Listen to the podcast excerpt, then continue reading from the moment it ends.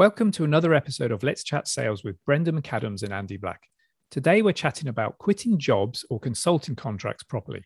In particular, quitting jobs to get another job, how it's a small world, and things to consider before quitting a job to start your own thing. If you find this episode useful, then please share with someone it can help.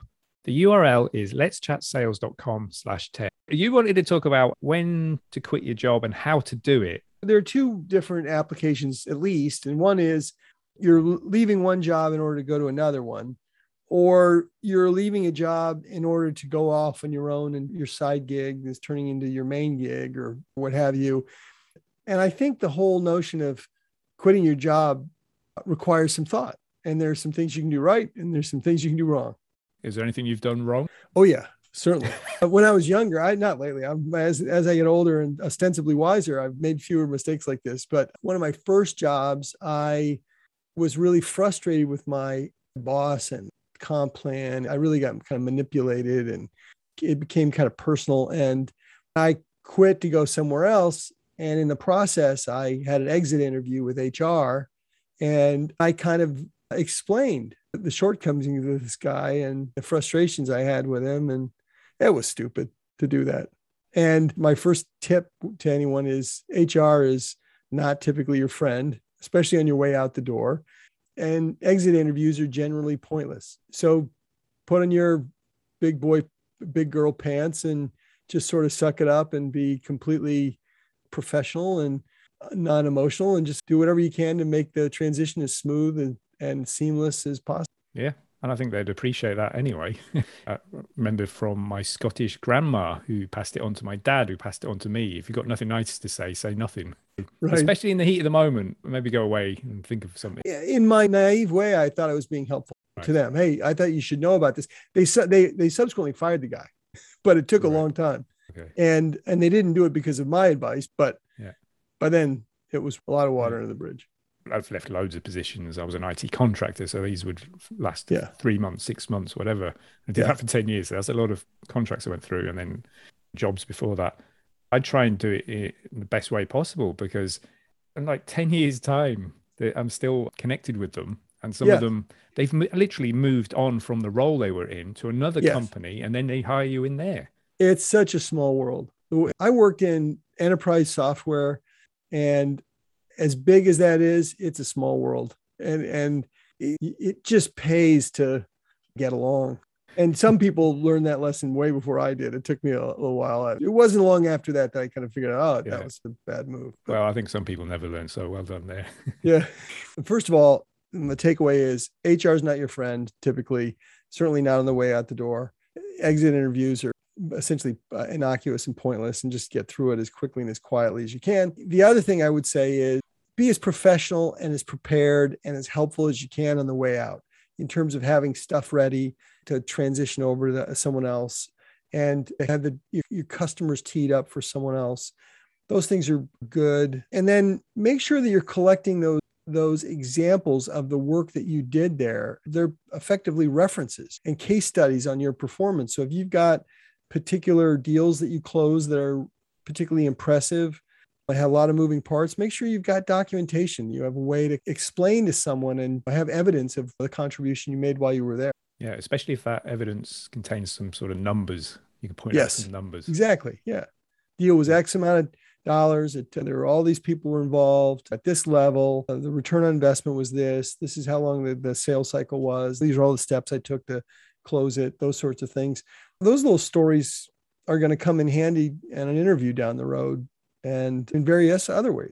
Yeah, yeah. I even had the same as an IT guy where I went to talking money.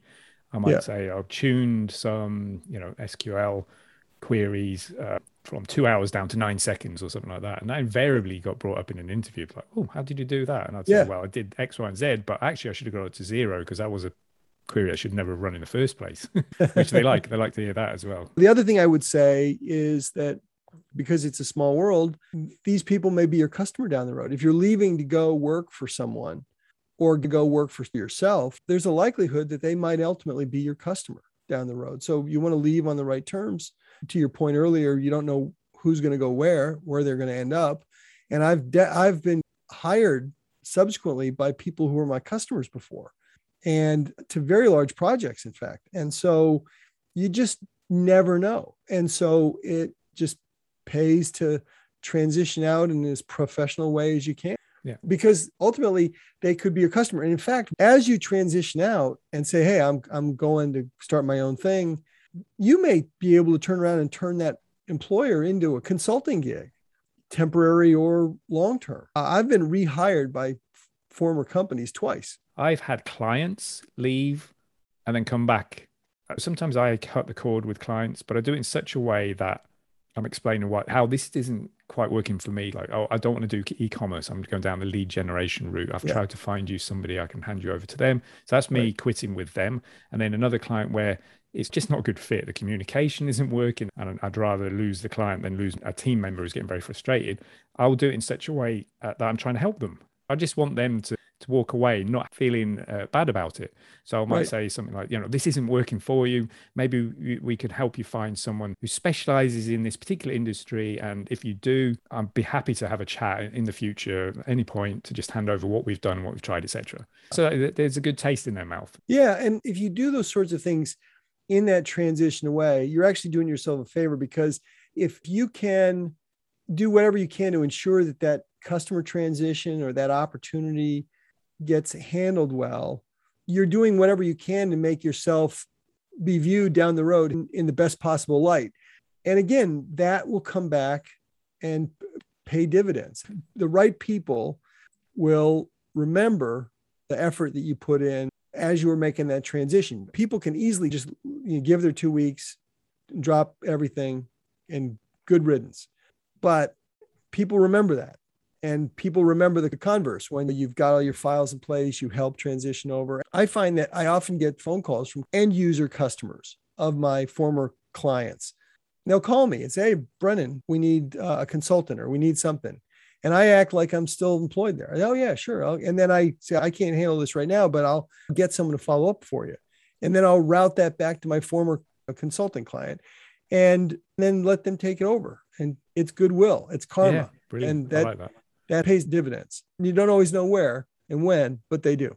Yeah, yeah, brilliant.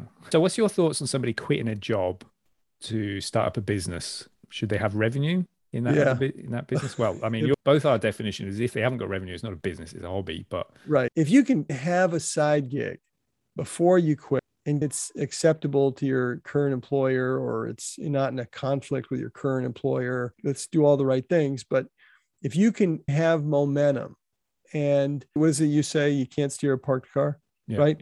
Yeah, you have to have momentum. You have to have some level of velocity. It really is to your great advantage. So yeah, I would not recommend someone quit a job to go start doing their own thing without some momentum and revenue and so forth, unless you're in a really toxic environment. In that case, getting a, another job or whatever you need yeah. to do to pay your bills. Yeah. You just got to stay in it long enough to win it. So I always yeah. used to say I'd flip burgers if it paid the, the, the bills. Yeah. Just so I could keep working away on the thing I'm working away on. Like burgers right. wouldn't be, be, able to pay my right. bills. But actually, on, on that note, at one point I was an IT contractor. I was invoicing businesses maybe 10k a month, and I switched from being an IT contractor to being a Google Ads freelancer. But I didn't go right. I need to get my Google Ads kind of revenue from, from clients up to 10k to replace, yeah, you know, the IT stuff. I just have to get it up to a point where it, it's um, covering my bills. So a lot of people they think well i'm earning whatever it is 2k 5k whatever it is from their salary i need to build up a side gig to that amount before i quit but often you could quit earlier if you look at what your actual monthly expenses are your monthly expenses hopefully aren't, don't exceed your salary right you know? so if your right. monthly expenses are 1k and your salary is 3k yeah. You don't have to get to 3K with your side gig before you quit. You just have to get to 1K. Obviously, there's other maths involved. You might have a bit of runway, but it's savings or you've got responsibilities. You're going to build up three months worth of savings first, or you do build up your revenue to the point where it's stable and it's X amount. But I think it's a good exercise to work out what that number is and possibly have a date, your freedom date. You put a date in your calendar with your current runway and your revenue going up, and uh, yeah, this yeah. is the date I'm going to quit my job, and then you kind of work for it. Yeah, they call that ramen profit. Right. When you can live on ramen and be profitable, then you're. I think my wife would want to live on ramen. So. and yeah, the tropical MBA guys call it living broke or something. And this is a philosophy that I've always kind of bought into, and that is, is if, if you're going to go off and do something on your own, or freelance or whatever your startup thing is, man, if you can live broke, that's so important. And if you can get your expenses down to where this is a topic for another day, but if you can get your expenses down, then that makes life so much easier as you ramp up because you get to that ramen profitable, you get to where you're exceeding your monthly nut, man, the, the, the sky's the limit after that. I think there's a um, concept um, calling it 1x. What is your 1x? Yeah. You know, what do you have to get to to cover all your monthly expenses? And then if you can get to 2x, I think it was somebody in that forum talked about this. I can't remember his name. But if you can get to 2x, if you are literally earning twice what you need to live off, the stress is all going to disappear off you. You're Oh, going to be oh, yeah. one and a half x. But your goal is 1x with your business, not Yeah. necessarily before you quit. I, I like I was the IT contractor. I saw that Google Ads potentially was going to allow me to help local businesses rather than just big enterprise companies and be able to work from home and all these other benefits. I decided I wasn't going to take another contract when one finished. Oh, I, I was about two months out from getting married. I remember telling my wife, and she started crying. she was like, "Oh no, what are you going to do?" But I was supremely confident that if it didn't get where I needed it to go, because I had a little bit of in the war chest, then I could just go and get another contract because I was Yeah. very, very good at getting contracts. That's what I've been doing for 10 years. So I was happy to go off a little bit of savings and have a make a go of it. And it didn't progress as fast as I, I'd hoped. So I just went and Yeah. got a job in that Yeah. industry just to reskill. The job would keep Yeah. everything running. It was way less than I was used to earning, but I, I, kind of backed myself. Yeah, Tho- those are kind of my thoughts on this topic. Uh, the big thing is have runway, have something in place. Yeah, like. All right, then, Brendan. oh, very good, Andy. Nice talking to you. We hope you found that useful. If you did, then please share with someone it can help.